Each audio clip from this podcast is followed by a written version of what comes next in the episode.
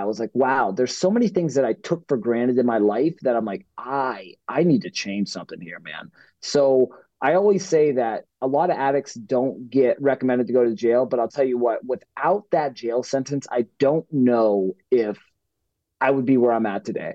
Because if I would have just got sentenced to the 90 days in rehab, I don't think that would have been impactful to me, because I needed that perspective shift. I needed to know and face the consequences to what I had done. And that 7 months in jail was perfect for that. And it really set me up for success going in the rehab. I pressed the gas on health and fitness. Funny enough, when I went to rehab after that, because that was court ordered, I was working out 3 times a day because they had a gym there. So I'd wake up in the morning and I would do body weight exercises in our dorm. Midday, I would go for a run around the yard. And at night, I'd go to the weight room. And I remember my counselor pulled me into her office one day and she's like, Alex, come here. And I was like, okay. And I come in there and she gives me this pamphlet and it's titled Cross Addiction. And I'm like, Shannon, what's this? She's like, I think you have another addiction. I was like, what? And she's like, exercise. And I laughed in her face. I'm like, I'm pretty sure that this addiction is better than heroin. So I think I'm going to press the gas on it. I was like, what do you want me to do? And that's where I learned like that energy. And it kind of goes back to what I was talking about when I quit heroin on my own for 60 days and started drinking a lot. That's when I learned the lesson of, energy cannot be created nor destroyed. And if you have an addiction or anything and you get rid of it, that energy is going to go somewhere. And if you don't place it somewhere positive, it's just going to bring you down. That's why you see alcoholics will quit alcohol. They'll start gambling, or drug addicts will start gambling, or they'll become a sex addict or a porn addict or whatever it is. They're going to divert that energy into something that makes them feel good, because at the end of the day, all addiction is an addiction to dopamine. So I get my dopamine from exercise. Yeah. That's what I like. So I have not, despite what Shannon said, and shout out Shannon, because I love that woman, even though she wasn't an addict. I always gave her shit for that because she only had a 4-year degree. And I'm like, you don't freaking know what it's like, Shannon. You went to college for 4 years to learn about this. I learned this the hard way. Yeah. But shout out to her because she tried her best. But yeah, Shannon, I have not stopped pressing the gas on that exercise addiction. I'm doing quite fine. I'm Ryn MacDonald, and this is The Hope Initiative, a show dedicated to learning about humans on planet Earth, where I speak with everyday people to find moments of success and struggle in their life to help inspire hope in yours.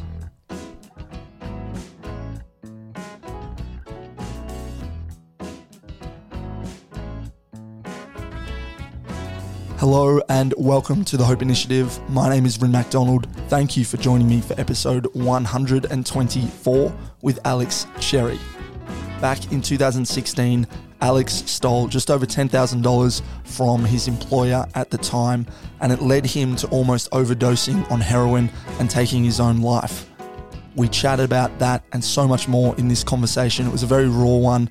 Alex is very charismatic, doesn't shy away from the cold, hard truth of his situation, and I really appreciate it. We talk about that and so much more, journaling, the practicing mindfulness through that practice, but also pushing yourself physically as being a path to greater heights. I hope you all enjoy listening, and if you do, please share it with a family member or friend, someone who you think will get some benefit out of this conversation. Connect with Alex on Twitter and also the podcast. All of those links are in the show notes. So without further ado, please enjoy this chat with Alex Cherry.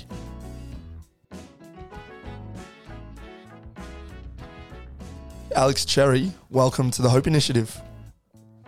It is an absolute pleasure to be here. Even though you're in the future in Australia, I'm still on Sunday, you're in Monday, but it's all right. We're good to go. We're good to go, baby. Yeah, 2 p.m. in Pennsylvania, 5 a.m. here in Melbourne. Absolutely stoked to connect, man. Twitter, bring people together.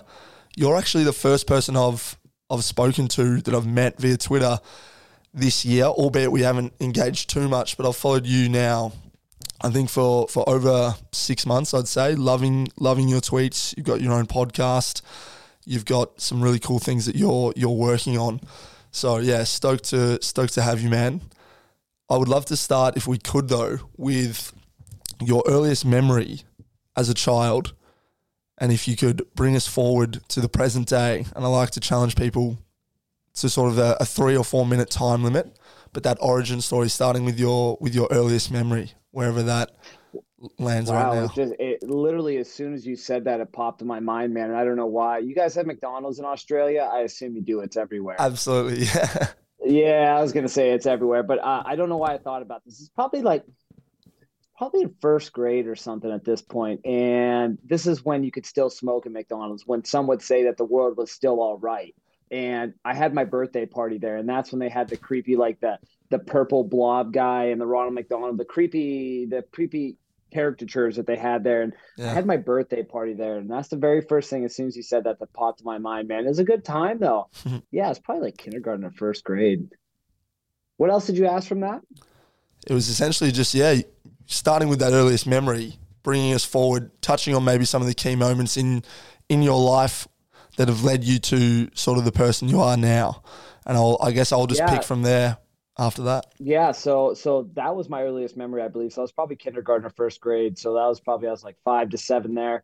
And kind of the trajectory that led after that, I was in a very happy family at that point. My mom and my dad were a young couple. They had me shortly after me. It was about 3 years later, they had my sister. 2 years later, another sister. About 4 years later, another brother. But through those children, their marriage started to crumble. My mom, unfortunately, started to dive deeper into alcoholism. She had some mental health issues where she was abusing prescription medications. There's a few times that she tried to take her own life that I've walked in on when my parents were together. So that was really adversity ridden. And I think they got divorced when I was like 11. So that was really had a huge impact on my life and kind of set me up to a trajectory of where I went in life. Not to use that as an excuse at all, but it was just definitely laid a foundation of trauma in my life, you know, which led me to acting out in school, in elementary school, in middle school, and then in high school with the discovery of alcohol and marijuana with my friends, you know, and kind of taking that to the limit. I was always that guy where my friends and I would drink and party on the weekends, and I would not stop, and I would keep going. So I always knew that I was a little different because I always took stuff to the extreme. I dropped out of school because I just didn't even want to be there anymore. And it wasn't for a lack of knowledge. It was just for a lack of disregard for authority. I just had if you told me what to do, I disliked you. I found my way into bartending when I was in my early 20s, which was great. I'm a very social person. I found out I was really good at it. And I really took that to the limit. Got a job in a bar restaurant, really rose up the ranks in that place really quick. And I became a manager within like 8 months. And shortly after that, you know, anybody who's worked in the restaurant industry knows that it's riddled with people who are alcoholics and do a lot of drugs. I mean, it's not to put a blame on that, but that's what happens. And smoking a lot of weed in the wrong circles, got put in front of me oxycodone, a prescription medication, opiate. And started doing that. And just like the alcohol back when I was in 9th grade, you know, it was one of those things where I started doing it on the weekend. And then that bled into the week, that led into a full blown heroin addiction, which led to me stealing $10,000+ from my job to feed this addiction, which led me to getting fired from my job, which led me to going to the psychiatric center 3 times, which led me to try to commit suicide 3 times, which led me to jail. And then the rehab. And now this guy you see here today is a product of 7 months in jail, 3 months in rehab, and 5.5 years clean off heroin. So it's been quite a ride, but like that's the TLDR, the fast elevator pitch story of my story.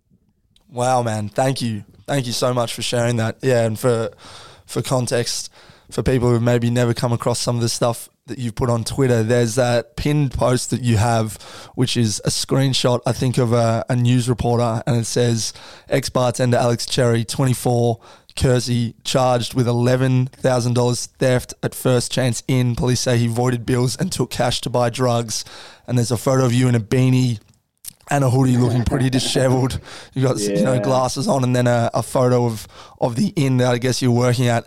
But then next to that, you're standing in front of the Spartan race banner, fucking absolutely shredded. You got the medal around your neck, and you look pretty chuffed. Yeah. You look pretty chuffed, bro. So it's interesting to hear that. What you say 7 years between that is sort of the caption, but obviously there's a big history that goes before then.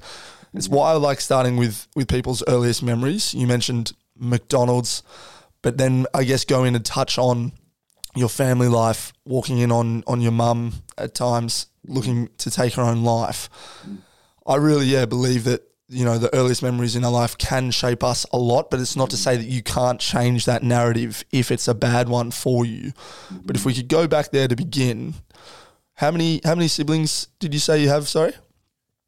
Altogether three. Well, now four, but at the time three. Yeah. Okay. So you have those siblings. What was life like growing up, and where, I guess, do you fit in to that? And yeah, could you talk to me maybe a bit more about that traumatic early life, parents divorcing at 11? What was that like for you? Yeah, so I think, first of all, I think that earliest memory came up because I think that really illustrates when we were a happy family. You know, we used to go, my dad's family's quite large, my mom's family's large, and I remember we used to go on family vacations a lot, which was great, and then it kind of just dissolved from there. And like I said, when my brother was born, there's about a 9-year difference between him and I, and right after he was born, when things really started to kind of just fall out of place. From there, man, you know, it was a lot of different stuff because it really shaped me, because I seen my siblings, I was very close since I was the oldest. My grandfather had 4 girls. He was a very great basketball coach at high school. He was a guidance counselor. So I was always with him. My 2 sisters and my brothers always went to daycare because my parents were divorced at this point. So I didn't really have that connection with them growing up because I was always with my grandfather. That's not to say my grandfather didn't like my other siblings. It's just to say, like, they preferred to go to the daycare. I was with him all the time. So we didn't really have that connection growing up. My mom was kind of bouncing in and out of our lives. Like I said, like, sometimes she'd have a really good streak and she'd be in our lives for a few weeks and everything would be great. And then she'd go on a tangent and be drinking and abusing pills and all this stuff. And then we never see her again. Broken promises, you know, picking us up, leaving us in the car, going in the bar. She'd be there for hours. That happened one time and my dad drove by and picked us up. So there was a lot of scar tissue growing up, man. And it's unfortunately still mildly like that with the dishevelment of the family. Just to skip forward a little bit, you know, this occurred. I actually lost my brother to a house fire. My home caught on fire in 2016, January 7th of 2016. And that really just kind of expedited my downfall with the abuse of drugs and everything, because I was a full-blown drug addict at that point. You know what I mean? Wow. So it really just spun everything out of control from there. Yeah, that's a lot. So you're fully-blown drug addict. So the house fire, your brother died in, was that the family home at the time? That was the home we moved to. So I guess I skipped ahead a little bit there. I'm sorry, I'm kind of monkey brained, but so my dad had met somebody else when I was about 13. He moved us from town to town. It was only about 10 miles away. She had 2 kids as well, and they ended up having a child together, which would be my sister. So I have another sister. That was our family home, and it was heated by a wooden coal furnace. I was actually in Pittsburgh, Pennsylvania that night. I was on my way. I was going to go fly out to Colorado to go on a skiing trip. And I'll never forget, it was 1:26 in the morning. And I got a call from my then girlfriend telling me, like, hey, your house, don't freak out, but your house is on fire. At that point, we didn't know anything was bad. And then come to find out, you know, my stepmother and my brother didn't make it out of the house. And, you know, my dad was getting life flighted. My baby sister was getting life flighted. Thankfully, they were getting life flighted literally 5 miles from where I was at in Pittsburgh at the time. But I was a full-blown drug addict at that time. Honestly, if that wouldn't have happened, I was probably going to get caught in the airport because I was trying to smuggle 50 bags of heroin onto an airplane to go to Colorado to go skiing for a week. So that was going to happen. So, you know, I was sitting in a hospital for a week with my dad and my baby sister, full-blown blasted on heroin, you know what I mean? And just disconcerted about the type of person I was. I was like a zombie there. I was an emotionless person. And that's kind of how I coped with that for a while. But yeah, I ended up losing them. And that was really what expedited, because right after that, the next 5 months that followed that was when I started stealing all that money, because my heroin addiction literally 2x'd overnight, essentially. So I was doing about $200 a day prior to January 7th, 2016. And then right after January 7th of 2016, that expedited up to about $400 a day, which who's going to sustain $400 a day on a manager's salary? Not me. I'm going to tell you that. So that's when I started figuring out, I was like, what am I going to do? What am I going to do? Oh, I'm just going to steal money. That was the idea. Wow, $400 a day of heroin. A day. Fucking hell, man. How does the body sustain that? Like, yeah, could you explain, I don't know, that a bit for people who maybe have never done heroin or that level of drugs before? That's a lot. I don't know how my body sustained that, my friend. I was living off brisk raspberry iced tea and like gummy worms. I shit you not. That's what I was eating, and fried foods. Like I was just living off bar food. So I'm doing all this heroin a day. And the funny thing is a common misconception about heroin is a lot of people who've never done hard drugs, you say, what do you envision a heroin addict to be like? And you would probably imagine a person who's sitting in some dungy house, no sunlight. They're just tired. They're fading out. You know, they're not doing anything. I was a complete opposite. You know, imagine what you would imagine a cocaine addict to be, bouncing off the walls, running around. Like that was me. I was working in a bar restaurant at a very, very high level, you know, and I was very good at my job, but I was high as shit the whole time. And the thing about that was I wasn't even really high to the point of being high. I was at the point of addiction where I was just sustaining. If I didn't have that amount of drugs, I wasn't going to perform right. So for me, it was literally just like, if I didn't have these drugs, I couldn't cognitively perform my job. I felt like I had the flu. So it was just at that point, just sustaining a high. Cause I don't think at any point I ever got to the point of like fading out or overdosing, because again, my tolerance was sky high that it just wasn't ever going to get to that point. Wow. Well, before we get to the turning point of that, and thank you for sharing that, I would love to know what did you feel led you to it? You mentioned drinking, I think, in the 9th grade.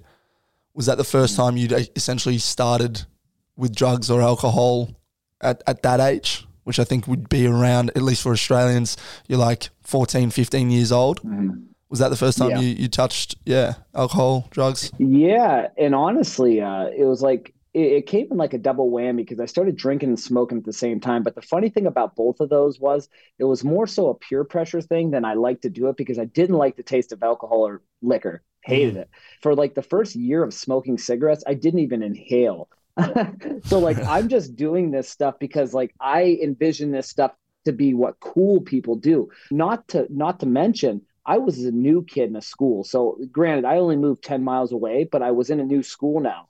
So I had these kids that I felt like I needed to impress. I felt like I had to impress these people to get in these social circles, which they really weren't doing these things anyway. I wasn't hanging out with bad kids, and they're still good kids. And I talked to a majority of them today, and like they have great lives. But it's to say, like I would assume, and we've never talked about it, but I bet you I would imagine that we all had like this same thing where we thought this is what we had to do to be cool, and we were all doing it, whether we thought it was cool or not. But I didn't really care for it. But again, I did care for the fact of what alcohol brought me a year or two later after drinking. So like 9th grade, I'm like, I'm just doing it because this is fun. But 10th grade, it started clicking like, oh, you know, I'm starting to get more interested in girls. I'm starting to get more interested in partying. I'm starting to realize what this alcohol can really do when you start drinking it and you start getting drunk, and it enhances feelings and it suppresses bad feelings. And that's when I started taking it to the limit. You know, I had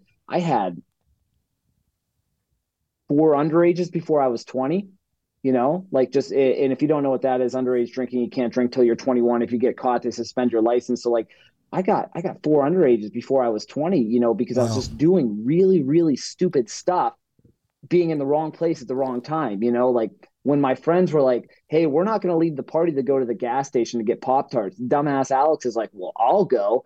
This is a true story. I got caught at the gas station 3 a.m. I was 16. No shoes, trying to buy Pop-Tarts, and I got a freaking underage. Like, who's going to do that? I was alone. You know what I mean? And I walked 2 miles from the party to buy wild berry Pop-Tarts. It's like, I have a knack of trying to people please and impress people. So therefore, I think I have to do these extravagant things to gain the friendship of people. And that was a really big problem growing up for me. And I think that came from like my parents divorcing and like not having that nurturing support of my mother and my dad. My dad's the best guy in this world, but he got full custody of me and my 3 siblings. He had to support us. He was working essentially 12 to 16 hours a day. You know what I mean? Trying to keep a roof over our heads. So I don't knock the guy for not being there. Like he was doing his best to make sure that we had what we needed, but I didn't have that support. So that's when I was looking outwards for other people and trying to get that love and affection from other people. That's why I was acting out, because that's all I wanted at the end of the day. Yeah. Wow, man. Thank you for reflecting on that. Yeah. It was going to be a natural next question. Why do you think that's the way it is? But you really answered it well there. At that time, you know, 16 years old, getting that first, what was it called? With the alcohol check? What did you say? Oh, underage, they're called underage drinking. Yeah, right. So you got that underage. I'm guessing you're at school at this time, you're in high school. Did you have like aspirations for what you wanted to do in life, or was it just like got to get to the next day sort of thing? You're just living sort of day-to-day, party-to-party life? Man, we said it right before we even hit record here. We're shooting from the hip. That's like what my motto was through high school. Like, I had no dreams. I had no aspirations. Like, I mildly thought about college, but like, I didn't think about college in the sense of I want to be something. I thought about college in the sense of there's good parties there. Like, there was nothing that I thought I wanted to do. You know what I mean? Like, per se, like, I had no dreams. I had no aspirations. I didn't know what I really wanted to do. Really, I was just living in the moment. I was just having fun. Yeah. And I was having a lot of fun doing it. And if anything, I was just going to, if my best friend at the time said he was going to go to so-and-so college, like, I'd be like, yo, man, I'm going there too, because I don't want to leave you. We're going to have a good time there together. Like, there was nothing in my mind that I knew I wanted to do. If anything, I knew I could fall back on the area that I live in Pennsylvania. Once upon a time, back in World War II, actually, it used to be the powder metal capital of the world, which means we make a lot of parts for industry, for automotive, lawn care, you know, computers, anything. We make a lot of parts around here. So if anything, I knew I could always fall back on just your entry-level industrial job. You know what I mean? You can make a pretty good living doing that. I'm like, well, if all else fails, I'll just get a factory job. My dad works in a factory, makes good money. Why not? Why not, hey?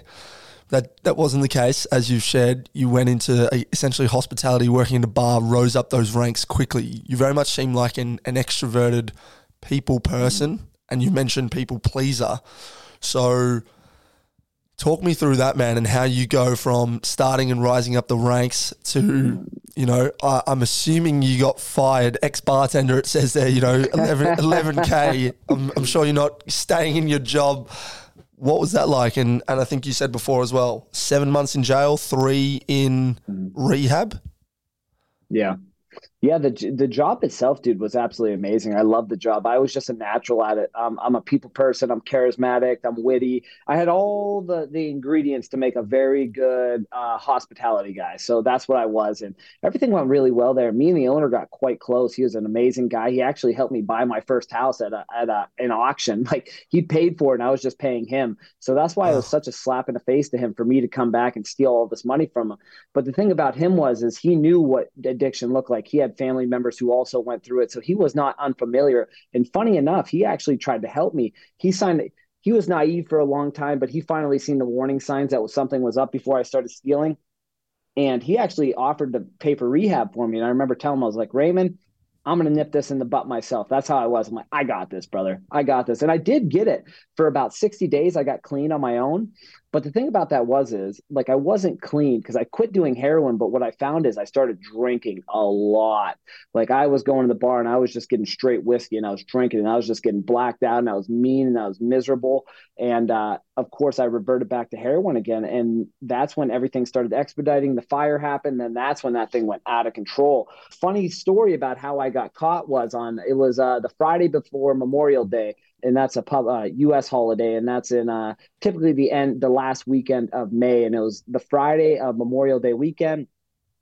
There was a car wreck right in front of the restaurant I work at. The car hit a telephone pole. Power went out in the restaurant, and the power came back on. Wouldn't you know, all the tickets I deleted to steal that money, because what I was doing was, like, say you came in to eat, and you paid me cash, your tab was $60, I would go in the computer system, I would delete that ticket and I'd pocket the $60. That's how I was doing this. So when power went out and it came back on, all the tickets I deleted came back. Oh no. And I remember I was getting ready for work that day. So it was about 1:30. I'm at my house and I'm getting ready for work. And I remember my boss called me. I was like, oh, I probably want some. So I answered. I was like, hey, what's up, man? And I just remember he's like, first thing he said is like, you've been stealing fucking money? I froze. I didn't know what to say because I was thinking about lying. But you know what? I think subconsciously I knew the jig was up. And I think really I just wanted it to be over. And I just said, yeah. And that's all I said, yeah. And he's like, you're fucking fired. Wow. Click. And right after that, I had about 19 bags of heroin left. And I sat there for a second on my floor, just like I was froze. I didn't know what to do. And I remember thinking, I'm like, well, I tied my whole identity to this job. My identity was this job. The people I knew in my life, my circle, my surroundings were all wrapped up in this job. And at that point, I thought my life was over. So my idea was nobody was home. My girlfriend wasn't going to be home for another 2.5 hours. I'm like, okay, I put my dogs outside. I grabbed those 19 bags of heroin. I grabbed my gun. I had a Glock at the time, and I went to my kitchen table and I dumped all those bags out on the kitchen table.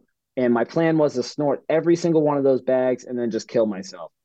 So I got to the very last bag, and literally, I shit you not, I got to the last bag and I was getting ready to load my gun. And wouldn't you know, I hear a knock on my door, which is odd because I lived on the outskirts of town. This isn't a walking place. You had to drive there. No one's knocking on my door ever. I hear my doorbell ring. I'm like, what the fuck? Are the cops here already to arrest me? You know what I mean? Like, because I'm like, he's going to call the cops.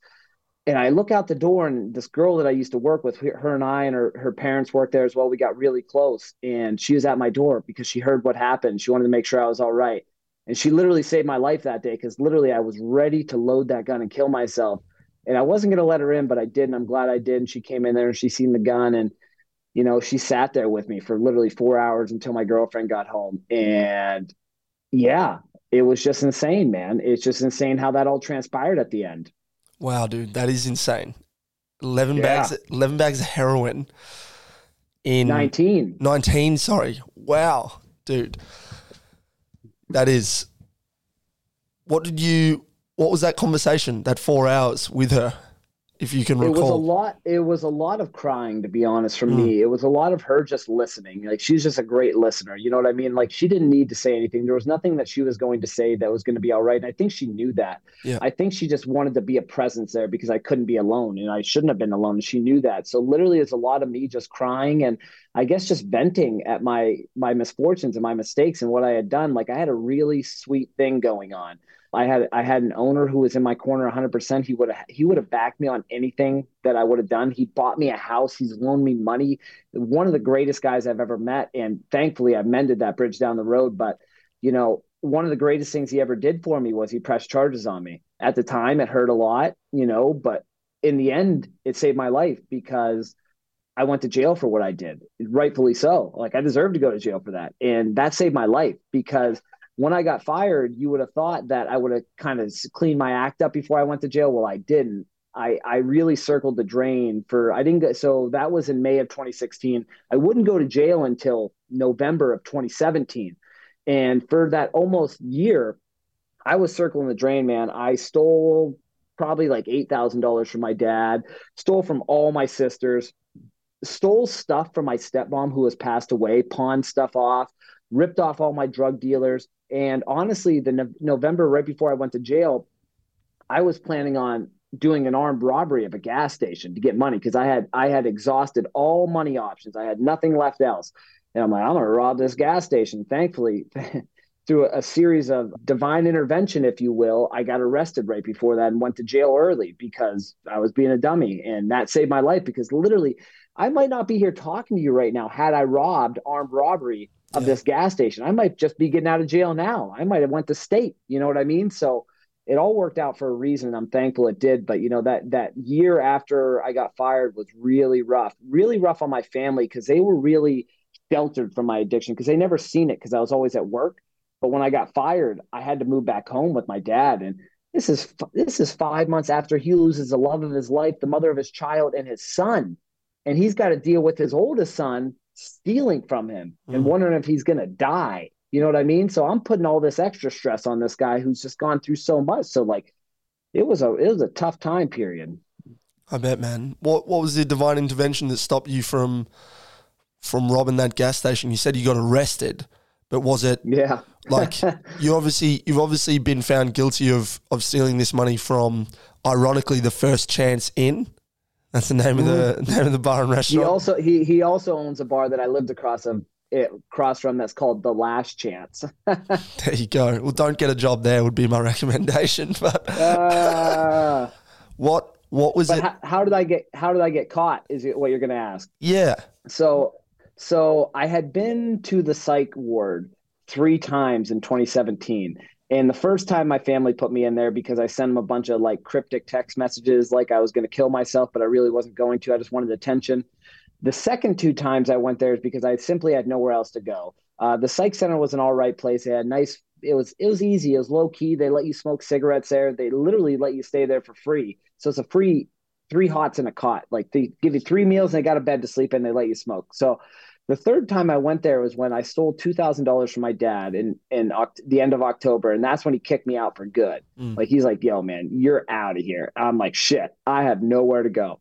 So I went to the psych ward and I'm in there for a week and I'm getting ready in the middle of that time, you know, like I'm going through withdrawal on heroin. So my emotions are everywhere and I feel really bad because I'm like, I love my dad. I love my dad to death. And I'm like, I just stole $2,000 from this guy. You know what I mean? Which not all the money I stole from before, but this last time I was like, I stole $2,000 from him. So I called him.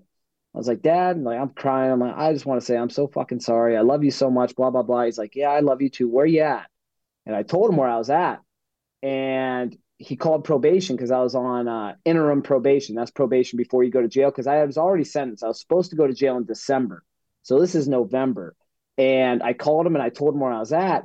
And the day I was supposed to get out of the psych ward, which I was going to rob this gas station then, that was my plan. Get out of the psych ward, go rob this gas station, get drugs, overdose, die. That was my grand scheme. I was like, I don't want to face any of the consequences to my actions. So I'm going to get out of here. I'm going to rob this gas station. I'm going to get all these drugs. I'm going to commit suicide. And I called my dad. He called probation. So the day I'm supposed to get out, they're like, oh, sir, we got to put you in this room before you leave. I'm like, huh. That's weird because I've been here two times before and I never got put in this room before I left. The reason they put me in there is because they're waiting for the cops to get there to come pick my ass up. Cops came and they took me to jail early. And I was like, you got to be kidding me. And it's all because I called my dad and he narked on me, but he saved my life. Wow. That's very cool in terms of how it happened. Some pretty, I'm sure, triggering things for maybe some people listening. For you now, just reflecting on it, I feel like it's been, you know, six, almost probably 7 years since that period. What is it like reflecting on it? Because it seemingly, you say it so easily, like I was just going to, you know, go rob this bank, get this cash, OD on heroin and die. That's, you know, the end of a life. And now, which we'll come to talk about, seemingly you're having such a positive impact on people's lives. That would have been a tragedy, bro. Mm. Yeah, 100%. Yeah.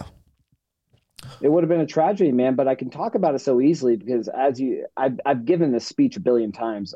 Actually, a few days ago, I just got done wrapping up a two-day event at our local middle school where I gave this whole story again. Of course, I left out a lot of parts because I'm talking middle school kids and parents, but they have a thing called the reality tour. And what essentially that is, it's like a I don't know if you've ever heard, do you guys have prom in Australia? Like, you know what prom promise is? They put the car out there and they say, hey, this is what happens if you drink and drive. And they do the caricature of the girl in a prom dress getting hit by a drunk driver and stuff. Wow. No, I don't think we certainly didn't have that when I was in high school, but yeah, I understand the idea. They do it in our high school to kind of scare you straight. Well, the reality tour is a drug version of this. So the parents and children in middle school, they sign up for this event, they come into school. So they basically do a role play of what happens when people do drugs. They have the paramedics there. They say, oh, this person overdosed. They try to bring them back. Even so far as going in, they have a casket there as well from the funeral director and say, hey, that person didn't make it. This is what happens. And at the end of it, they have a presentation with law enforcement. So our local district attorney's there, the sheriff's there, and a detective's there. And they give their spiel on the law enforcement side of addiction. And then I go up there and speak and give my perspective from a recovering addict's perspective. So like I go up there and I give speeches, you know, and I've done these probably a half a dozen times. I've been really pressing the gas on them because they're powerful, man. I know the most powerful thing for me when I was in rehab was having those recovering addicts come in and tell their story to me, and I see where they're at in life now. And that gave me so much hope and inspiration. I'm like, holy shit, dude, I hear their story. I'm like, and you're doing what now in life? You're doing good. So I'm like, this is powerful. And I always say, like, when I look back through my life and I reflect through just like the last 10 years, like there's a lot of times I should have been dead. A lot of times I should have been dead and I'm not. And I always think about that. And I'm not a big religious person, but I am. And I'm like, there's got to be a reason for that. You know what I mean? Like I couldn't have made it through everything that I made it through to not do something with this story.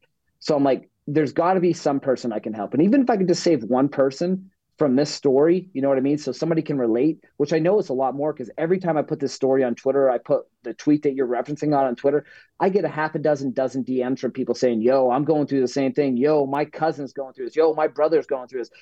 A lot of people are going through this shit. So it would be a shame at the time where drug overdose deaths toppled the deaths last year. No one talks about that.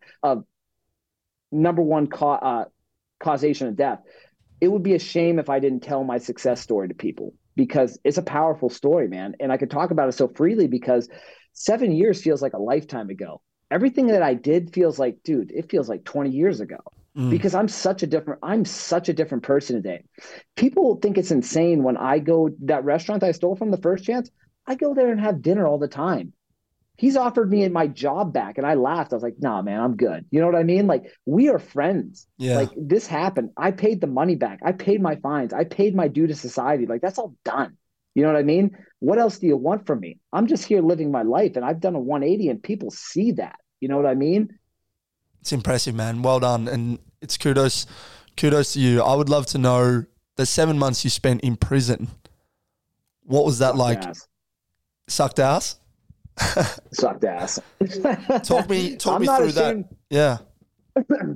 Hopefully you didn't have to suck ass literally in prison. I did. Thank gosh I didn't have to do that, man. I'll tell you what, dude, I'm not ashamed to admit that the first week of jail, dude, I cried like every day.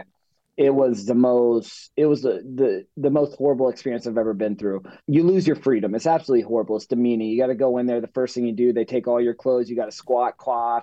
You got to show your balls in front of some other guy. Like, the whole process is demeaning. They have no doors on the bathroom. There's only two options on the shower: really hot, really cold. It's just a culture shock, man. And it took me about a month. Like, literally every day I would get up and I would just walk. In a straight, like, back and forth. Like, they had this, like, it was probably like 20 yards, like a straight thing in a hallway. Like, I would walk that back and forth all day long. I walked it so much that they gave you Crocs to wear. I wore out a hole in my Crocs within 3 weeks because I walked so much. I was probably putting on like 40,000 steps a day, because all I was doing was walking inside my head. Like, what the fuck do I do? And, after that month, like, I started getting acclimated, you know, I started talking to people, and I got a job in the kitchen there, which was really good because I needed that. And it was good because I'm used to food service, and that's what we were doing in their food service. We were preparing the food for the inmates to go out. So that gave me a purpose for that job. It gave me a purpose for my stay in there. I didn't even, you're making $2 a day. I could give a shit less about the $2. I just needed something to do. And then that's when I got the idea again. There's a bunch of people on my block who were working out every day. And I'm like, shit. I was always a physically fit person. I lifted in high school. I played sports in high school. Like, I was always that guy, athletic. So getting back into fitness was second nature to me. And I just remember going up to the one guy one day. I was like, yo, man, can I join you? He's like, hell yeah. So that's when it sparked in me again. Like, I'm working in the kitchen. I'm starting to work out in jail, and it gave me purpose. I'm like, oh, okay. And then I figured out, like, oh, this is what's going to make me feel good, because, like, you're depressed as shit in jail. There's nothing to do. You know what I mean? And when I worked out, I actually felt good. I was sleeping better. I felt a sense of purpose. I was happier. I wasn't as depressed. So I was like, I need to press the gas on this again. And that's exactly what I did, man. So for the next 6 months, you know, like, I was pressing the gas on health and fitness in the gym. You know, I wasn't eating the food that they were giving us in the jail. They have commissary in there where you can order off there, dude. I was ordering like 100 things of tuna off the commissary every week in sardines and just eating the protein. You know what I mean? Because I'm like, I want to be – when I got out of jail, man, I wish I would have got a picture of that, dude, because I was probably like less body fat than I am now. I was probably like 7% body fat, dude, and just shredded, because, like, all I was eating is tuna and sardines. You know what I mean? Wow. And but it was the best learning experience in the sense of, I knew one thing for certain. I was like, whatever I do in life, I never, ever, ever want to lose my freedom again, because – the little things that I took for granted in life, like something as simply as going to the bathroom in my own home, like something that simple, or adjusting the shower nozzle, like something like that. I was like, wow, there's so many things that I took for granted in my life that I'm like, I need to change something here, man. So I always say that a lot of addicts don't get recommended to go to jail, but I'll tell you what, without that jail sentence, I don't know if I would be where I'm at today. Because if I would have just got sentenced to the 90 days in rehab, I don't think that would have been impactful to me, because I needed that perspective shift. I needed to know and face the consequences to what I had done. And that 7 months in jail was perfect for that. And it really set me up for success going into rehab. I pressed the gas on health and fitness. Funny enough, when I went to rehab after that, because that was court ordered, I was working out 3 times a day because they had a gym there. So I'd wake up in the morning and I would do body weight exercises in our dorm. Midday, I would go for a run around the yard. And at night, I'd go to the weight room. And I remember my counselor pulled me into her office one day and she's like, "Alex, come here." And I was like, "Okay." And I come in there and she gives me this pamphlet and it's titled Cross Addiction. And I'm like, "Shannon, what's this?" She's like, "I think you have another addiction." I was like, "What?" And she's like, "Exercise." And I laughed in her face. I'm like, "I'm pretty sure that this addiction is better than heroin. So I think I'm going to press the gas on it." I was like, what do you want me to do? Like, and that's where I learned like that energy. And it kind of goes back to what I was talking about when I quit heroin on my own for 60 days and started drinking a lot. That's when I learned the lesson of, energy cannot be created nor destroyed. And if you have an addiction or anything like, and you get rid of it, that energy is going to go somewhere. And if you don't place it somewhere positive, it's just going to bring you down. That's why you see like alcoholics will quit alcohol. They'll start gambling, or drug addicts will start gambling, or they'll become a sex addict or a porn addict or whatever it is. They're going to divert that energy into something that makes them feel good, because at the end of the day, all addiction is an addiction to dopamine. So I get my dopamine from exercise. Yeah. That's what I like. So I have not, despite what Shannon said, and shout out Shannon, because I love that woman, even though she wasn't an addict. I always gave her shit for that because she only had a 4-year degree. And I'm like, you don't freaking know what it's like, Shannon. You went to college for 4 years to learn about this. Like, I learned this the hard way. Yeah. But shout out to her because she tried her best. But yeah, Shannon, I have not stopped pressing the gas on that exercise addiction. I'm doing quite fine. Dude, pressing the gas. That was powerful, man. Thank you so much. There's so many things I would love to, I don't know, pick apart in you sharing that prison experience, even just from the idea of, not being able to change the shower nozzle, super hot, super cold. Did you go the super cold option, by the way? No. Had I known what I know now, I would have, but it was only super hot, dude. And you just try to... What we did in there a lot is what we called bird baths. And it's like, you just fill up the sink and you get your washcloth and you just like, you wash yourself like that, dude, because the water's just miserable, man. It's just horrible. And so it was just a bird bath a lot. Goodness. Well, I was curious to know from that, did you know it was a 7-month sentence at the time, or did you get out at, an earlier time for, I don't know, good behavior or what was that timing like? It was supposed to be 6 months to 24 months less a day. And the reason for less a day is because if it was over a day, it would technically be called a state prison sentence. So I was in county jail. That's a lower tier. And then they have state prison. Okay. So that's just the way they do the sentencing in America. But it was 7 months because, like I said, my dad called the cops on me. I went to jail a month early. So that's why it was 7 months. I literally got out the day. So if it would have been 6 months, I would literally would have got out on my exact 6 month day, because I had perfect no incidents in jail at all, because I didn't talk to anybody. I started no fights. I wanted no trouble. I wanted to get in there. I wanted to get the fuck out. There's a lot of people who fought in there and shit, dude. I wanted no part of that. I was in no drama. I kept my head low. I went to work. I worked out. That was it. I wanted to get in. I wanted to get out. And that was fucking it. Well done, man. It seems like it was obviously a big turning point. You said you had 3 months of rehab after when you got out? Yep. Talk to me through what rehab was like. Curious to know.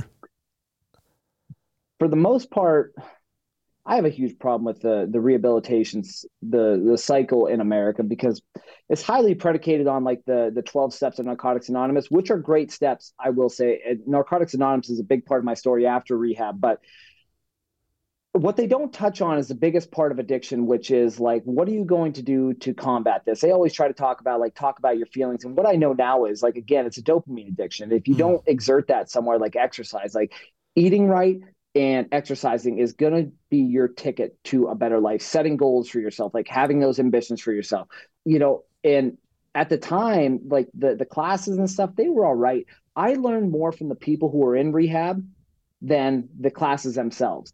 My roommate at the time, guy named Todd, great freaking guy. You know what I mean? That was his 10th rehab he was in.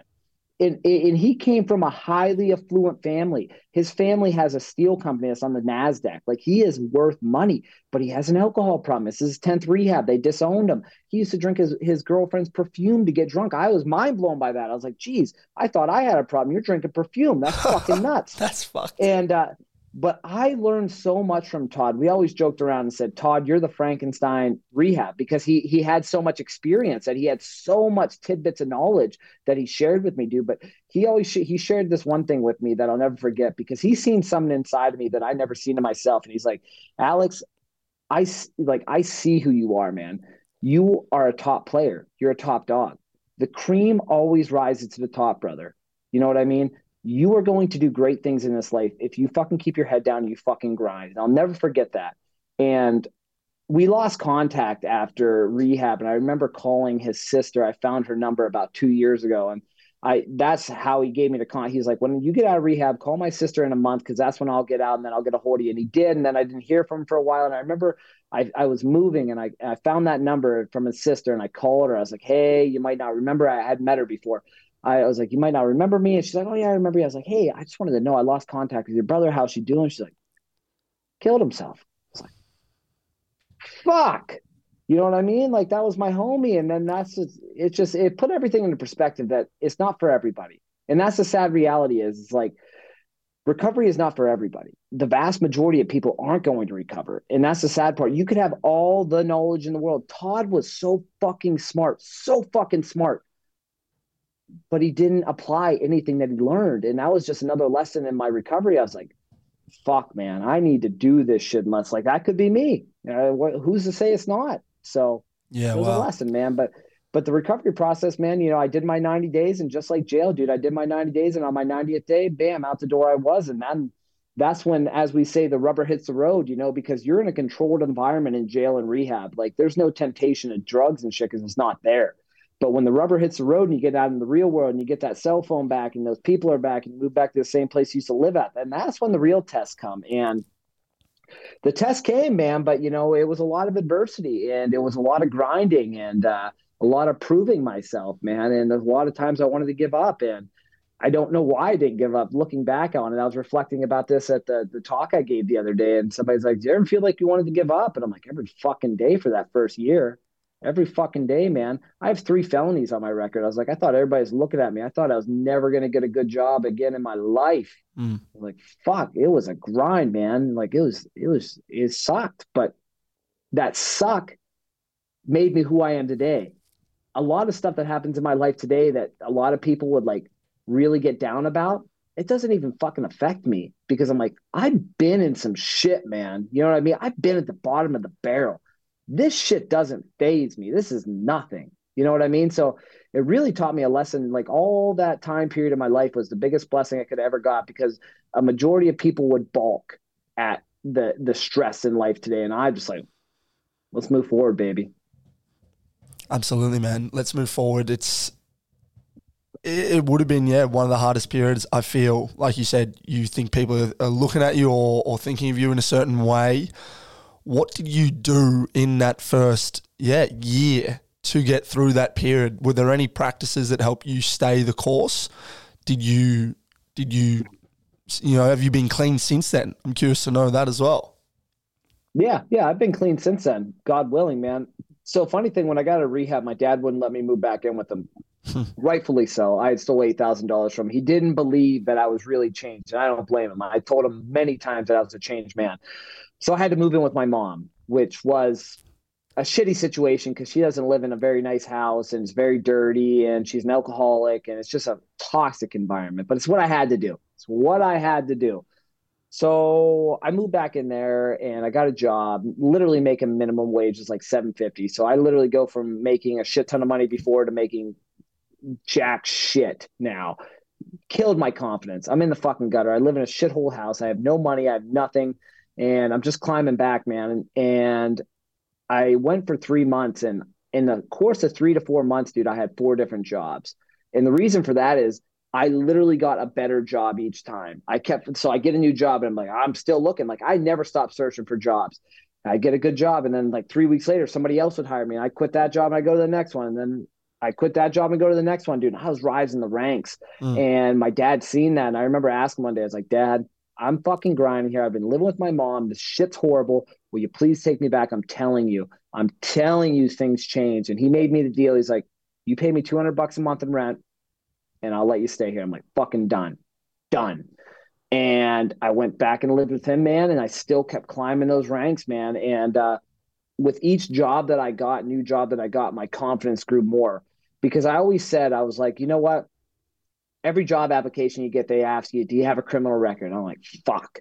I was like, yes. And I got to write all my shit down there. You know what I mean? And at the end of every time on those things where it says, do you have a criminal record? At the end of it, after I put all my shit, I said, please just talk to me. I know I can change your mind. Because I know they look down on that. You know, there's felonies on there. Sure. And every time those people talk to me, I was like, if I can just get these HR managers in front of me, I will fucking change their mind. And I did, because they seen who I was. They seen how I was talking. They seen how much conviction I had in becoming a new person. And even more so than that, the last job I had was in a factory. So I went in there as a general laborer. And within 8 months, I was a team lead on my shift. I know jack shit about pattern metal, man, but what they seen is a guy who was a go-getter, a guy who wasn't bitching about what he had to do, a guy who was picking up a fucking broom and sweeping when he didn't have to. Like, I was just proving myself, and I had everything to prove. Everybody hated me around work because they thought I was a tryhard. I'm like, motherfucker, I have to. Like, I have shit on my record. And within another year, I was a second shift supervisor, like high up on the totem pole, supervising 30 people on my shift. I know jack shit about powder metal, jack shit. But you know what I knew? I knew I got in front of those people and I told them exactly that. And I was like, I'm not afraid to admit that I don't know what to do. And I can lead people, and I'm a motivator, and I was all those things. And they put their faith in me and let me run with it. And I got that job. So now I'm making more money at this job than I was ever making at the bartending managing job. Mm. And it was amazing, dude. And that's when I really realized, like, fuck, that's when I had like peak confidence. I was like, oh, fuck. I was like, fuck that criminal record. Fuck that criminal record. I don't give a shit about it anymore. And then that's when literally that insecurity dissolved away, man. I'm like, I don't give a shit about that thing. If anything, it plays into my advantage. You know what I mean? Because you see that criminal record, and then you see me and you talk to me and you think, oh, I'm going to talk to this guy with this criminal record. He's just going to be a straight idiot. And then I come in and I talk to you. They're like, holy fuck. This guy ain't an idiot at all. Not to toot my own horn, but I'm going to toot that sucker. Like, I'm not an idiot. You know what I mean? Bro. People seen that. You've got to toot it. Otherwise, you know, who's going to toot it for you? I think it's... Exactly. Yeah. If you're not willing to pump your own self up when it's warranted. And obviously it is in your case in terms of what you've been able to do since that. Were there any other things that you were doing at that time? Like, I see that you've got a bookshelf there behind you. I can't make out any of the titles because it's a little bit far away, but it potentially can recognize some. But were there any things like that? You know, did you get into that sort of personal development, self-help sort of sphere in this year? Because all of this stuff that you're talking about, what's that book you've just pulled out? Yeah, please. I read this book here, and it changed my life in jail. It's called Fearless by Eric Belm. Okay. I'll give you the quick gist about what it is.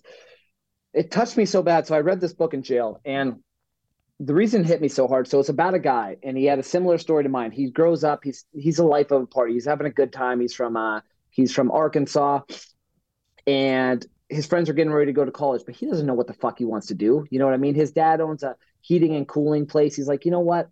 All my friends are going to college. I'm just going to work for my dad. The guy gets a girlfriend. She's an unsavory woman. She gets him addicted to crack cocaine. So now he's a crack cocaine addict. So now he's scraping the barrel for 3 or 4 years, similar to me. And then he has to start stealing money. So he's a thief. He's stealing all this money. All his family is trying to help this guy try to get clean. And, you know, he gets clean for a little bit. Then he fucks up again, gets clean again, fucks up a little bit. So comes to the end of the story where he talks to one of his friends, and his friend is actually in the Navy. He's a pilot in the Navy, and his dad is the admiral of that section of the country down in where they're from in Arkansas. He's like, you know what? I think the only thing that is going to save me is becoming a Navy SEAL. So this dude's a crackhead, and he's like, you know what? The only thing that's going to save me is becoming a Navy SEAL. And everybody's like, you're fucking nuts. You're not becoming a Navy SEAL. Well, wouldn't you know, this motherfucker becomes a Navy SEAL. He goes through the adversity of Hell Week, becomes a Navy SEAL, changes his fucking life. And in the course of being a Navy SEAL, this guy goes through so much fucking adversity. It's insane. I'm not going to go into detail about what happens to him, but he deals with roadblock after roadblock after roadblock. He leans on his faith. He leans on his wife. And he just leans on this power of nothing will ever be as bad as being a fucking crackhead. And then he's trying to get on SEAL Team 6, the most elite SEAL team. He gets on it. Wow. He goes to Afghanistan. He's on a mission one night, and unfortunately he passed away from his injuries that night. He got shot. So I read that book, and even more so, this is the most powerful part. I'm starting to get chills even thinking about it. So I'm at the end of the book, and it's kind of the author talking, you know, he has told Adam's whole story. That's the guy's name, Adam Brown. He has told Adam's whole story. And at the end, he's kind of talking about meeting, the author's talking about meeting Adam's family, and Adam's family's trying to decide who is going to write Adam's story. And they tell the author, you know, they're like, I think you're a really good fit, and we're going to talk about this. And we want to let you know, like, the biggest thing about Adam, his favorite number is 23. I don't know why they sprinkled that in there, but they did. And the author's like, I went back to my hotel room that night, and you know what my room number was? 2323. And wouldn't you know, I looked down at my jail bag, and what the fuck number is my jail bag? 23. And wow. Chills, man, chills. I'm getting chills, dude.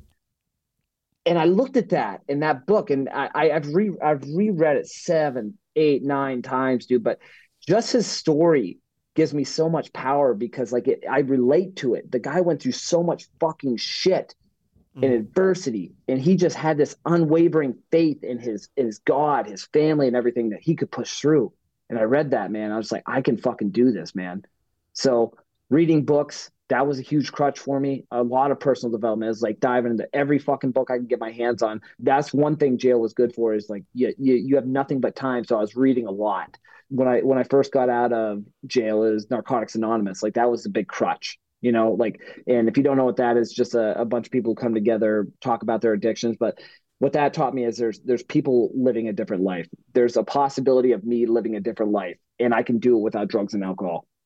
And I found that, and I needed that the first 1 to 3 years of being sober, because without it, I would have fell back into my old friends who were still doing unsavory things and old connections, and it would have been bad. So I owe everything to the books that I read and the connections that I made, who were people who were sober. Mm. So I'm thankful for all that. Yeah, man. Well done. I think it really talks to, in you sharing that story, ultimately, Fearless.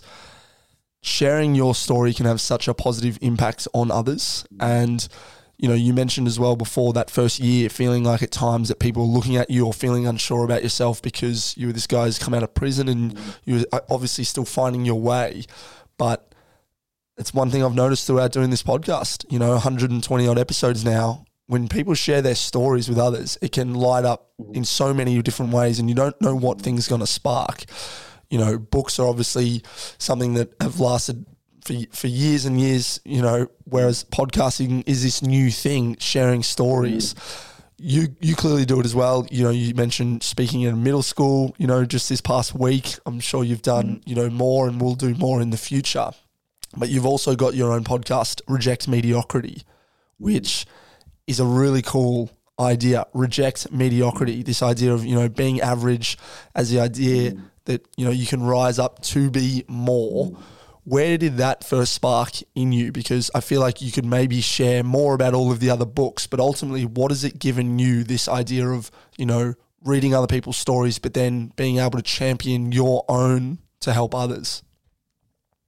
Yeah, the name Reject Mediocrity is something that I really just fell on, because that was like the key these past 6-7 years, man, because I realized for myself, if I'm not pushing for something, if I'm not trying to grab something forward, I'm just regressing in life. And then that's when the negative things come into my life and I'm trying to do bad things. So the whole premise of the Reject Mediocrity, and even more so bringing that to a podcast of life, is because I love to talk to people. So it's almost like bringing the barroom conversation that I was having at work onto a podcast platform. I love to talk to people. I love to hear people's success stories. And that's what I wanted to do. I wanted them to fill my cup. You know what I mean? I wanted to hear that badass story. And I wanted to feed off of him and his successes. Like, some of my favorite books, David Goggins' books, both his books, and Cam Haynes' books, like, they've had horrible lives. But every time I read their books, dude, I get so amped. And I'm like, I want that feeling all the time. And I want to talk to people. Because when I hear other people's stories, it gives me more insight, and it gives me more understanding, and it doesn't make me as narrow-minded. So I just wanted to press the gas on that more, man. And I wanted more connection. I wanted to hear more people. I wanted to hear more people who were getting after it. And that was just another thing to suck up my time, because at the end of the day, you know, idle hands are work for the devil. That's a nice cliche that people say all the time. And that's rightfully true for addicts as well. If you're not keeping busy with something, what are you doing? You're up here. And if you're up here in your mind all the time, bad things are going to happen. Because I can tell you this, the worst influence in my life is me. If I'm in my head too long, I can convince myself that anything's all right. You know what I mean? Give it enough time. I can skew that to, oh, it'll be all right. We can do that. You know what I mean? Like, you could really drive yourself in the ditch. So if I don't hear these stories from people, and it doesn't even have to be addiction stories. I talk to a majority of the people I talk to aren't even addicts. And I've even had some people come on who I didn't think were addicts, and they drop it on me that they were. I'm like, holy shit. I didn't know that. They just don't talk about it, you know, which is cool. But it just gives me this insight, man. So like, the biggest thing for me is keeping busy, which is why I was working out 3 times a day in rehab. I wanted to keep busy. I needed something to do. And now, like, my days, like, today is Sunday, Monday for you, Sunday for me. Like, I was working all morning. I had shit to do. It's no days off. We're just rolling with it. That's when I'm the happiest. That's when I'm the most fulfilled, when I'm constantly doing something. Yeah.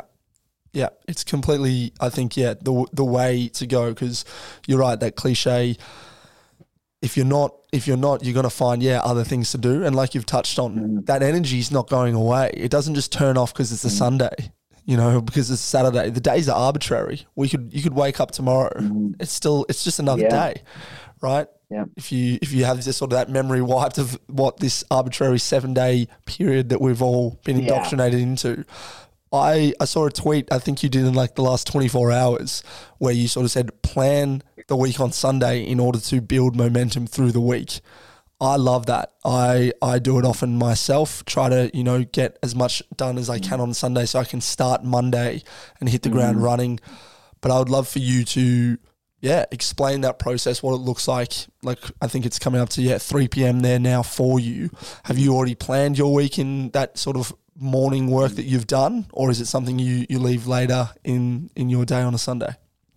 No, very first thing I whack out when I'm fresh. That's when I'm the freshest. The biggest thing for me is realizing when you can do the activities the most in your day. So for me, like, I'm the most creative in the morning. That's when I'm the most energized. That's when I'm ready to go. So I just crank that out first thing in the morning. And the reason I do this is just living the weeks out with intention. I want my actions to line up with what I want to do in life. So when I have a clear goal of that, when I have a clear roadmap, the way I always like to put this is, so imagine, where's the city that's really far from you? So you live in Melbourne. Name a city is Sydney close to you? It's about a 9-hour drive, so not super close. Yeah. Fantastic. It's probably complicated to get there driving wise, right? Yeah, somewhat, yeah. Would you drive to Sydney without a GPS? Look, you could, yes, but... You could, but it's going to be difficult, isn't it? Yeah, sure, yeah. It's going to be very difficult, and that's how you can view your week. If you don't plan your week out, you're essentially driving to Sydney without a GPS. If you want to get to Sydney the easiest and fastest way you could, you're going to plug it into your phone and you're going to get your GPS. That's the same thing with planning out your week. You're living your weeks out with intention. You know what's going on. You have your goals. So whatever they are, they could be a month goal, 6 month, 9 month, 5 year, whatever it is, break it down and then pie it out throughout your week. And once you do that, you're going to have a clear vision. You got to think about it this way, is your mental fortitude, but you can almost think of your energy, your motivation like a muscle. It's going to fatigue.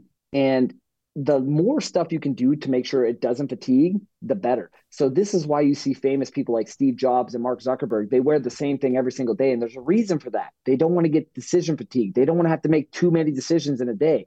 So if I can spend 1 hour planning out my whole week, that's energy spent. 1 hour, that's it. If I didn't do that, I would spend 30 minutes to an hour every day of the week, 7 hours in a week, figuring out what the hell am I going to do today? You know what I mean? I don't fucking know. So if I just take that 1 hour, I plan out that week, bam, I'm getting so much more done. And even more so than that, it's more of a mindset thing as well, because I feel so much more ready to go. Like you said, you hit the ground running. You know what you're going to do. It's not a guessing game. It's like meal planning your food. If you know what you're going to eat, it's going to be considerably easier to hit your goals, opposed to just going to the fridge every day being like, what do I want to eat? It's just easier that way. And once you get in the habit of that, it's systematic, baby. You're just churning, you're burning, you're hitting your goals, and with hitting your goals, you're building momentum. With momentum, you're getting more. It's just like this status thing internally. You're trying to pump yourself up the most that you possibly can. The easiest way to do that is just knowing what the hell you want to do. Love it, man. So then in planning your week for the hour, could you go into detail? And I don't know if you're willing or open to sharing what this coming week is going to look like. You've obviously already planned it, but yeah, if you can explain some granular detail, because just from a curiosity point of view, we're like, I've done this, but I'm sure other people listening would also love to hear what exactly it looks like. Yeah, and this week was interesting because I have a little monkey wrench that I was thrown into it because I'm traveling to Florida here on Tuesday, so I'm going to be out of my home and my comfort of my office and everything. So I'm going to be traveling be down there for 6 days. But nonetheless, I still planned everything out, what I want to do. I planned out the task that I want to do in the airport. It may seem monotonous to most people, but I'm going to clean up and file my photos on my phone, delete a bunch of them, and transfer a bunch more onto my computer and put them in the proper files. Reason for that is it's going to save me so much time on the next Sunday when I go to do content. I don't have to look for all these pictures in my phone and transfer to my computer. It's already going to be done. So nice. I can do content, bam, breezy fast. So what I do is I set one major goal. So I work a full-time job. I'm a personal trainer with Default Kings. So I'm a personal trainer there. So that takes up 8 hours of my time. I dedicate 3 to 4 hours a day on my own projects as well. So I'm a personal trainer for myself as well. So I have my own clients. Right now I'm planning on shipping a new offer. My big thing is I want to coach guys on sustainable lifelong habits while they lose weight. So what I want to do is each day I'm spending 1 hour on crafting this offer. And by the end of the 7 days, by Sunday, it's going to be ready to ship because I'm going to spend 1 hour a day each day on shipping this offer. That's my plan. And then of course I schedule in there times to go on Twitter. That's been a big thing with me lately is trying to, and I'm not perfect at this. I'm getting much better though, is really centering down my focus. I really want to be intentional with my time. You may be able to relate to this little thing we have here called a cell phone. Yeah. Very easy to get lost in what they call the doom scroll. So I want to get very much more intentional with my time and really set time barriers to when I get on Twitter and engage, because I find that one, I enjoy the content more. Two, I retain more of it. And it's a way better user experience if I narrow down those times and just say, you know what, between 8 a.m. and 9 a.m., that's going to be engagement time on Twitter. Between 5 p.m. and 6 p.m., that's my second hour of engagement on Twitter. Bam, done. That's it. One, I'm going to get so much more done. Two, I'm not going to waste my time just doom scrolling on nothing. So that, and the biggest thing I like to do as well, and this doesn't come into weekly planning, but this comes into nightly as well, because I set these big goals for the week. This is what I want to accomplish. So I break it down for the week. And then even more so than that, every night I go down and I brain dump and I journal, and I just write down my schedule for the next day between 8 and 9. You know, I'm going to be on Twitter, and then 9 to 12 is my work block for Default Kings, and so on and so forth. But the night before, I also plan out my meals because I don't traditionally meal prep. I don't cook all my 7 meals like today, but I do buy all the food. And then I just write down here's meal one, 16 ounces of kefir, 6 eggs, 2 pieces of bread, bam. I write down all that. I write down what time I'm going to take my supplements. And dude, it's a mindset thing because now it's no guessing. I know exactly what I'm going to do, when I'm going to do it. Things click. The more efficient I am, the better I feel. Mm-hmm.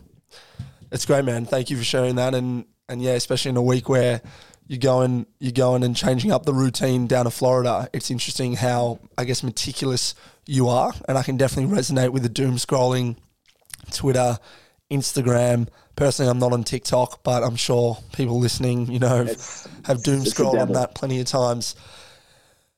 It's all just a muscle, and it can be something that is so good, but then when you slip out of it, I know for me, just in this, first 3 months of the year, I've let a few things drop that I feel like I hold myself to some pretty high standards, but I was going, an episode a week on the podcast for the last, I think it was close to 47 weeks.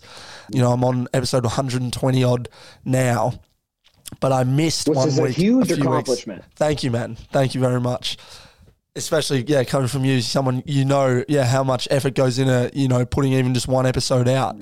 But I missed a week of shipping an episode each week, right? And, personally, I was like, it's not great. But I think the most important thing is just getting back on the wagon and not letting the news streak of not shipping being the thing that then starts to accumulate. And so I did revert that, and, you know, obviously proud of myself of that, but it wasn't like, you know, the world wasn't ending. No one was calling me going, hey, where the fuck's this next episode coming from? But I think holding yourself to those high standards and having those key things that, you know, measure, and it's 1 week, you know, but I really think that it's a mark of where I want to be with this podcast, and it then filters down through all of my life.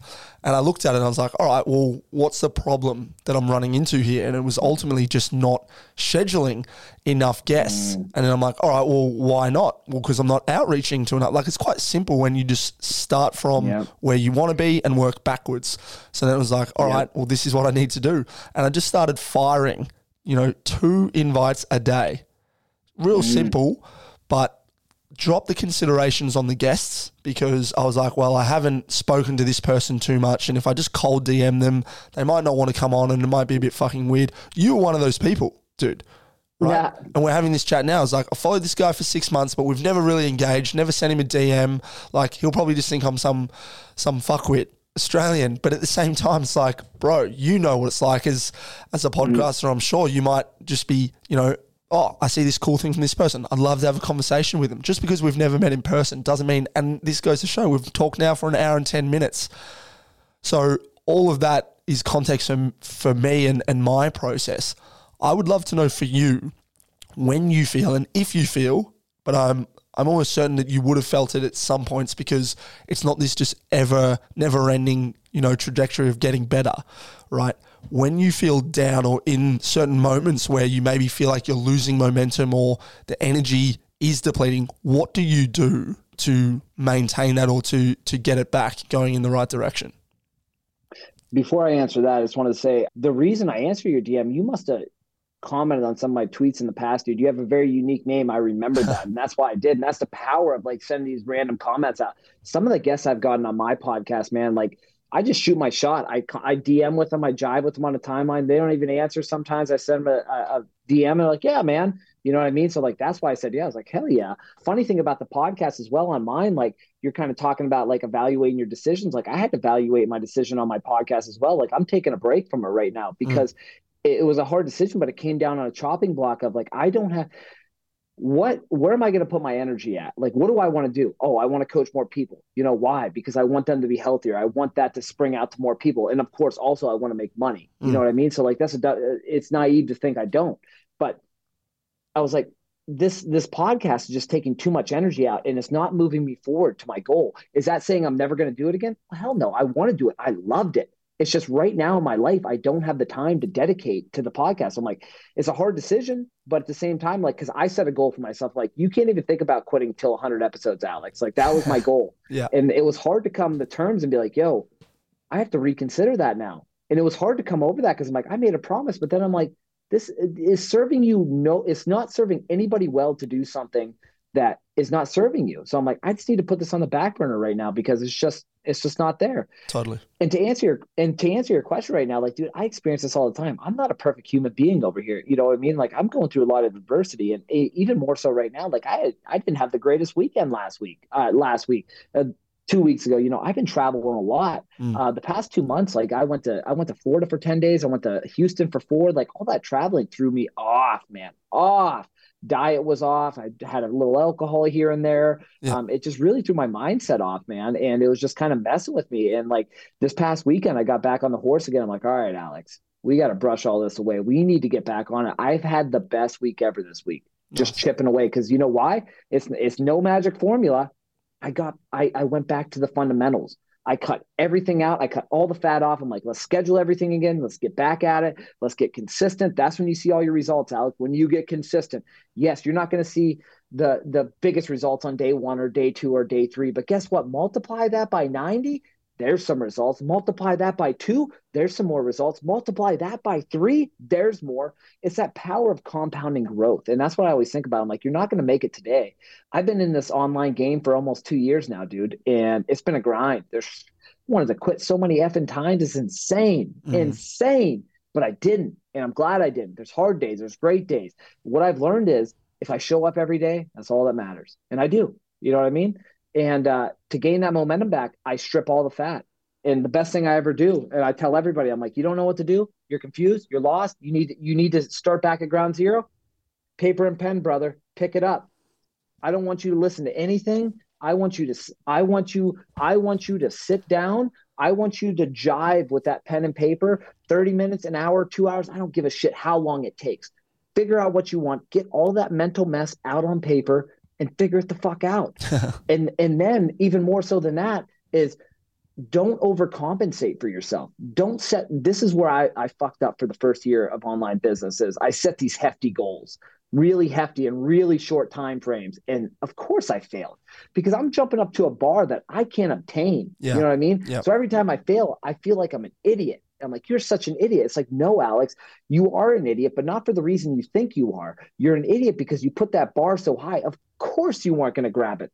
Put it a little lower. It's not bad to shoot low. Like me, when I got out of rehab and getting that shitty job, and then I got a better job, and then a better, and then a better. Shoot low, build confidence, grab the next rung, and the next rung, and the next rung, and you just keep climbing. So what I do, and again, I had to do this last Sunday, literally for an hour and a half, I sat down with this pen and paper dude, and I like to say I tore myself down.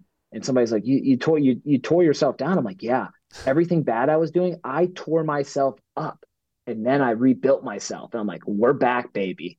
And I feel great. If you would have talked to me last Sunday, dude, I was in the gutter. Mindset-wise, in the gutter. You know what I mean? Mm-hmm. This would have been a totally different interview. But now I'm like, dude, you know why? Because I had 7 days of consistent actions lining up with what I said I was going to do. And I started small. You know what I said? The only 3 things that I really wanted to do this week was 15,000 steps. I want to write for 30 minutes every morning, done it. Cold shower for 2 minutes every morning. That was like my 3 non-negotiables. Like, just start there. Yeah. Just start there. Did it every day. Momentum. That's it. And then I add. And then this week we'll add more. And that's all it is. It's grabbing the next rung and adding and adding and adding. I love it, man. You're talking my language. I think it's, yeah, those adding of the rungs, the momentum. I've been an avid journaler for, I feel like, my whole adult life. And nice. I used to beat myself up on if I would miss periods, which I definitely have over the time. I've been very consistent probably the last 18 months to 24 months. But I would go moments where I just wouldn't journal for weeks. And I would do this, and you know, you mentioning paper and pen and just getting something out, whether it's goals or whether it's just a few little things that you want to do, whatever the case may be. I've always found it so cathartic, just being able to release whatever you're going through during the day. Wow, that's so amazing. Yeah. You mentioned before having a bit of a journaling practice, but one thing I've found, and I'm curious to know your experience, is when I haven't done it, it all ends up in here. And you mentioned it before, when it's all in your head, right? For, yeah, no one who's watching, you know, when it's all in your head and you're not getting it out and you're not, you know, performing these actions more and more, where do you find it goes? And then I'd love to know, yeah, your experience with the journaling and how that's helped and what that practice looks like, if that's a daily thing or, yeah. Every time I get rid of one of my healthy habits, it gets substituted with a negative habit.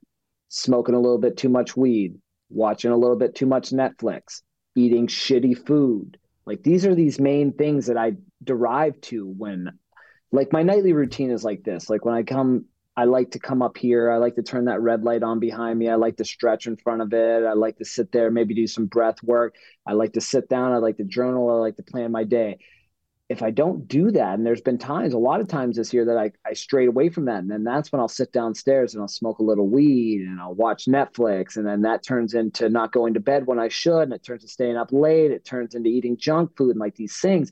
And then it's a big snowball that you're rolling down a hill, because that gets worse. Then the next night you do it because you say, oh, that felt good last night. And then the next night you do it. And in doing that, you shatter your confidence, my confidence. And in doing that as well, you get inside your head. And I'm not doing the stuff that makes me feel good anymore. I'm doing the stuff that makes me feel good but in a bad way. Mm. You know what I mean? Because that's all dopamine now with the smoking weed and the watching TV. It feels good, but it's not getting me anywhere. It feels good in the moment, but it feels shitty the next day. Whereas if you do your goals, it might feel shitty in the moment, but it feels real good the next day. Mm-hmm. So that's just a big lever for me. Is it just, it's like the energy thing, man. You know, energy is not created nor destroyed. It's just going to get transferred. And that's what happens there.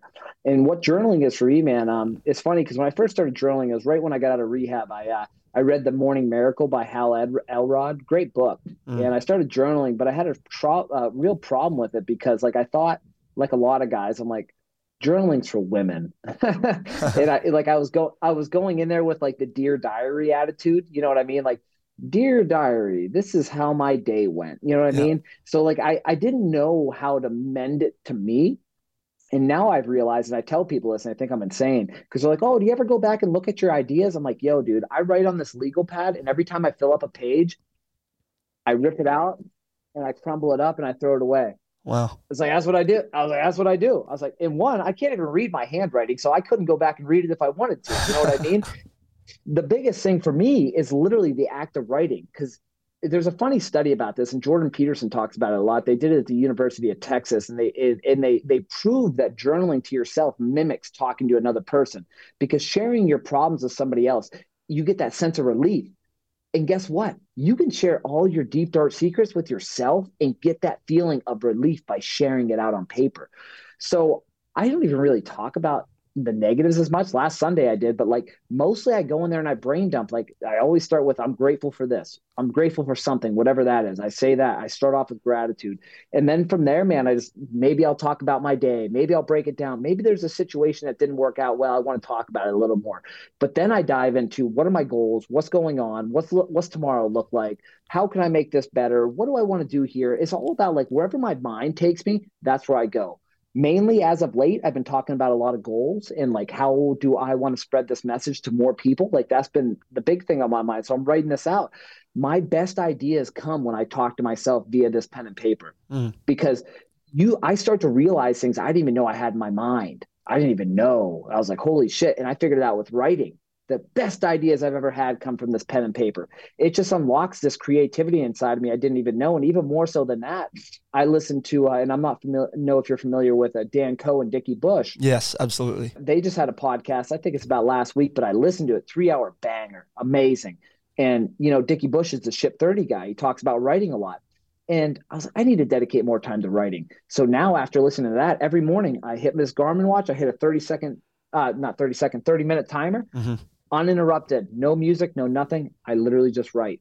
And I've done that all 7 days this week. Feel fucking amazing. The clarity of mind that I have from doing that is just out of this world. And it's something that I'm going to increase in the future because I realize the power of writing. It is so amazing. And if you would have told me 5 years ago that I'd be writing now like this offset, like you're fucking crazy. No way, no way. But it is powerful, man. It's been... If I had to pick one thing from my personal development tool belt that has helped me the most, it would be this pen and paper.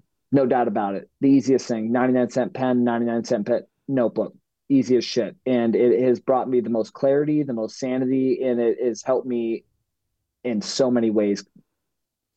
Dude, this is so powerful. And I'm so grateful to hear you in this moment for me, you sharing that you've had, you know, the previous week, a rough week. Had we had this conversation 7-8 days ago, it would have been completely different. I resonate with that so much, man. Like I said, falling off the wagon with missing a week, even though it's just 1 week. It hurts.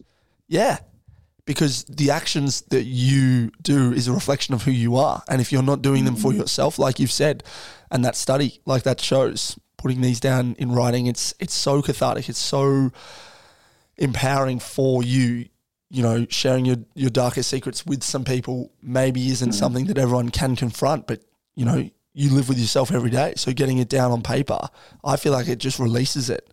And that's what I'm hearing in your thoughts. I mean, you scrunch them up and throw them away. I've got most of mine. I sometimes go back and read. I did this a few weeks ago. Yeah. I just went back and read, like, what the fuck was I doing 3 years ago on this day? Like... Yeah. I'm having a tough day or whatever it is. Oh, this is exactly what you did 3 years ago. Or this is what you felt was important to write on. So yeah, with all of that said, man, this has been a fucking awesome chat. I've really appreciated. I would love to know, I guess moving forward, you know, you've mentioned Default Kings, you're coaching with them, but also the coaching stuff that you're working on and helping men, you know, through discipline, expand their goals. I think I got that right, but feel free to correct me on it. I would love to know, though, what you're building towards now, like what the vision is for Alex Cherry. You've been this guy who's gone through some pretty hectic shit in life, and I think it's really important to touch on all of that and what we have, but what does the future look like for you? What are you building?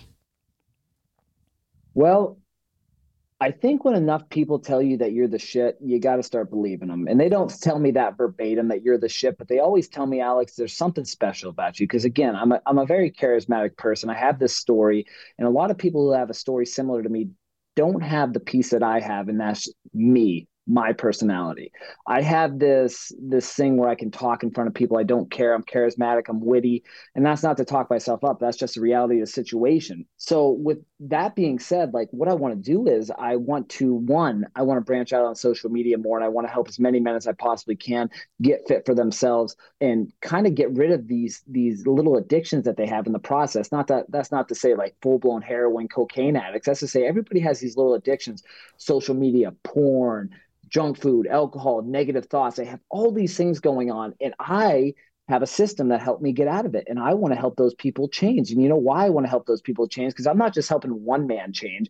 In doing so, if that man has a family, he's going to help inspire them to change. They might infect other people. It's a big spider web of thing. I want to infect people with this positive change to help as many people as I can. And even more so than that, as I said at the start of this podcast, is I want to double down on public speaking as well, because I enjoy it. The funny thing is, right before I go up on stage, I hate it. I'm like, oh shit, why am I here? And why did I sign up to do this? And then I get up there and you break the rust off. You're like, oh, okay, this is good. This is fun.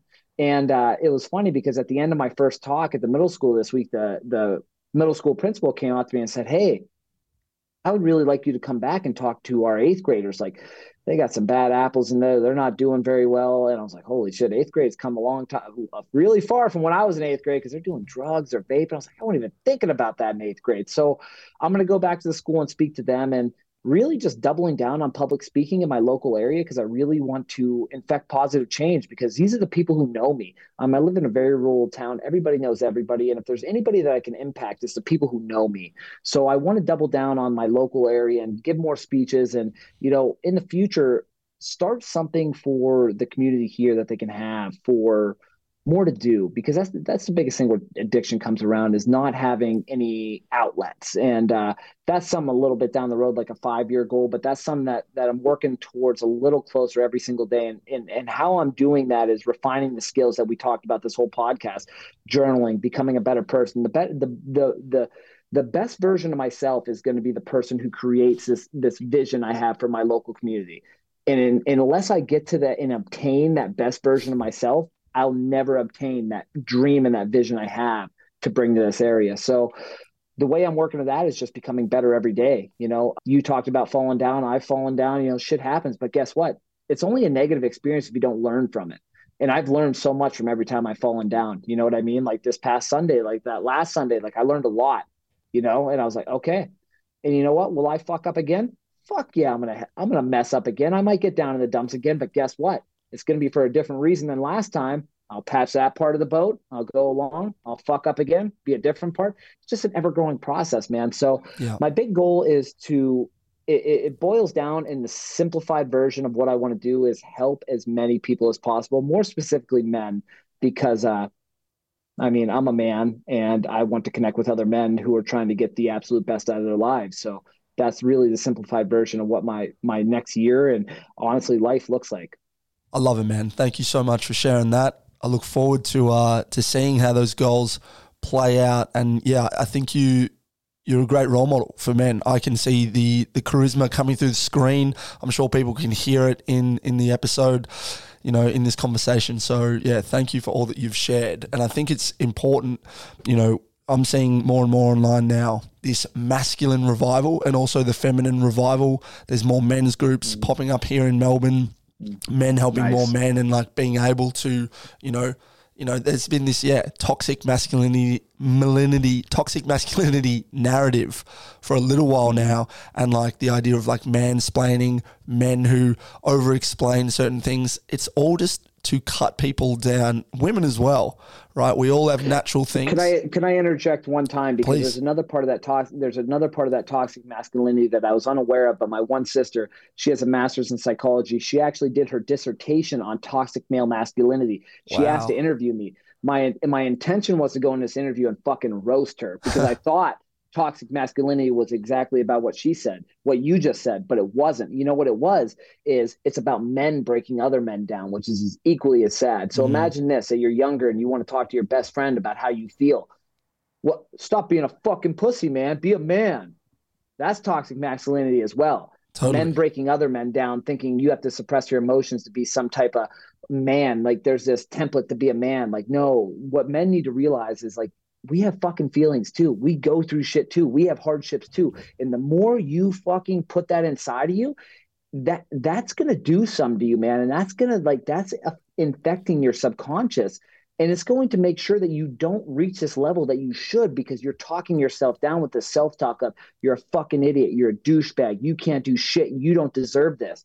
Like this is what men do to other men as well, which is a crying shame. And I see it all the time on Twitter as well. But that's another part of toxic masculinity that doesn't get talked about. The men shaming other men for, you know, like the, this is where you should be when you're 30. You know, tweets that people have. It's like, shut the fuck up.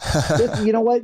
We all go through different struggles, man. You know what I mean? Look at fucking Colonel Sanders. Homie didn't hit it with freaking KFC till he's like 64. Yeah. And that guy chipped away, man. You know what I mean? So like, we all have our own story, man. We're all going at our own pace. Just because you see homeboy who's 21 in an agency on YouTube ad saying you're a pussy because you don't drive a Ferrari. Fuck you. You know what I mean? We're all traveling down this road, man. That's it. I love it, man. Like you said, we're all going different pace. It's all our own different race, and people have different interests, and that's totally fine. But I love that. Thank you for bringing up that point on the toxic masculinity. Yeah, it can come from anywhere, but that idea that, you know, we need to build stronger men to help society, I think is a one that we definitely need, and we need women to play their role as well. And that divine feminine energy, I feel like, is coming back more and more, at least in the women that I'm, you know, spending more time with. So I definitely think what you're working on and hoping to build is definitely needed in this world, man. So looking forward to seeing that evolve, and however I can help from here in Melbourne, Australia, with my podcast, I would love to do so. So brother, thank you so much for all that you've shared. I would love to know, and the reason why I started this podcast is because pre my podcasting days, I listened to guys like Joe Rogan. Tim Ferriss was a big one after reading his 4-hour work week, and listening to their podcasts, you know, they have some of the most high profile guests on the planet. Obviously they have access to almost anyone they sort of would want. But one of their questions went along the lines of, what advice would you give to your younger self? And I always thought, well, what if I asked the everyday person that, you know, my dad, the neighbor?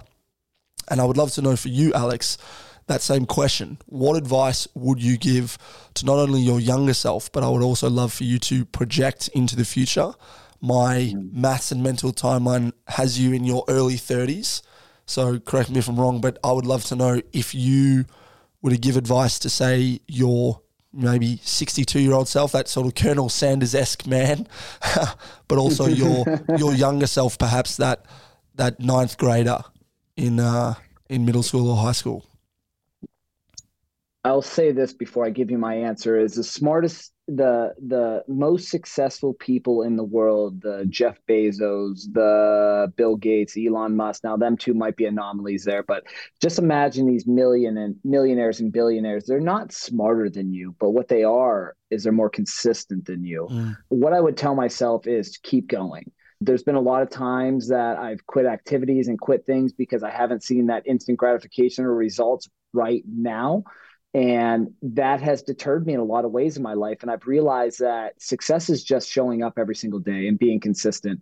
The only thing I would tell myself is, like, there's been a lot of times in my life where, you know, the only option I've ever thought about is suicide, like during drug addiction, especially, because I thought there's no way going to climb out of this hole that I've dug for myself. There's just no way.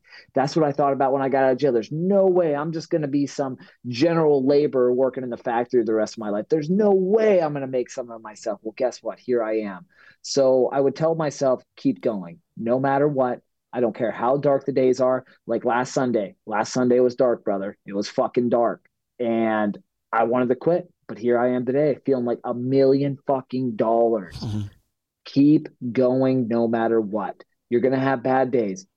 The bad days are the best days, because those are what is going to test your resolve. And that is what is going to give you the strength to keep going on the good days. That is what's going to make the good days sweet and amazing and feel fantastic, because you know after you hit that good day, the valley of despair you were in, and you're up there now, you're like, holy shit, you're looking down in that valley, you're like, I was fucking down there, and now I'm not. That's fucking crazy. Once you stack enough of those valley of despairs up, you're like, damn, I am fucking powerful, man. Yep. And that's all it is. So no matter what, man, I always tell myself that, fucking keep going. Keep going, no matter fucking what. I don't care what happens. Keep trugging along. Yeah, yeah. It's so true. Keep showing up, dude. It's great advice. And normally I like to end around this point, but I would love to know, I mean, you touched on it there, guys like Bezos. With the I guess, the mental muscle of showing up, it can look very different if you're, you know, training. And I can even see you're wearing a long sleeve shirt there, but I can see like your arms, you know, through the shirt, you obviously, you know, in good shape yourself. That's a very observable thing. If someone is consistent in the gym, they have a good physique, they're strong, they're able to take care of themselves in that way. But the mental discipline that it takes to be successful in the business world is something less observable. Yes, you could drive a fucking car at 21 or at any age, whatever that case may be, but someone who's on that journey, right, it's less, you're less able to see it. Not that I think we do it for that reason, but, you know, when you've, say, for example, for me, I, you know, did some pull-ups the other day and was able to beat my PR by 2 all of a sudden, just like from nowhere, right, which was great. Not a huge thing, but for anyone, you know, who works out, you know that when you, you know, all of a sudden go for a PR, it's like, oh, I've made this progress. That's a very easy to recognize thing, you know. Abs start popping, whatever the case may be, you're able to see these things in your body. But with business, it's a little bit different. I would love just to know, just to get your thoughts, if you have any in this moment, what are some of the metrics or things that you recognize in a business sense that's like, oh, I'm making progress, I'm moving the needle here? Yeah, that's where having these goals and more specifically these long-term goals come into place, because you need these daily KPIs, these key performance indicators, to know if you're moving the needle, because you said it perfectly.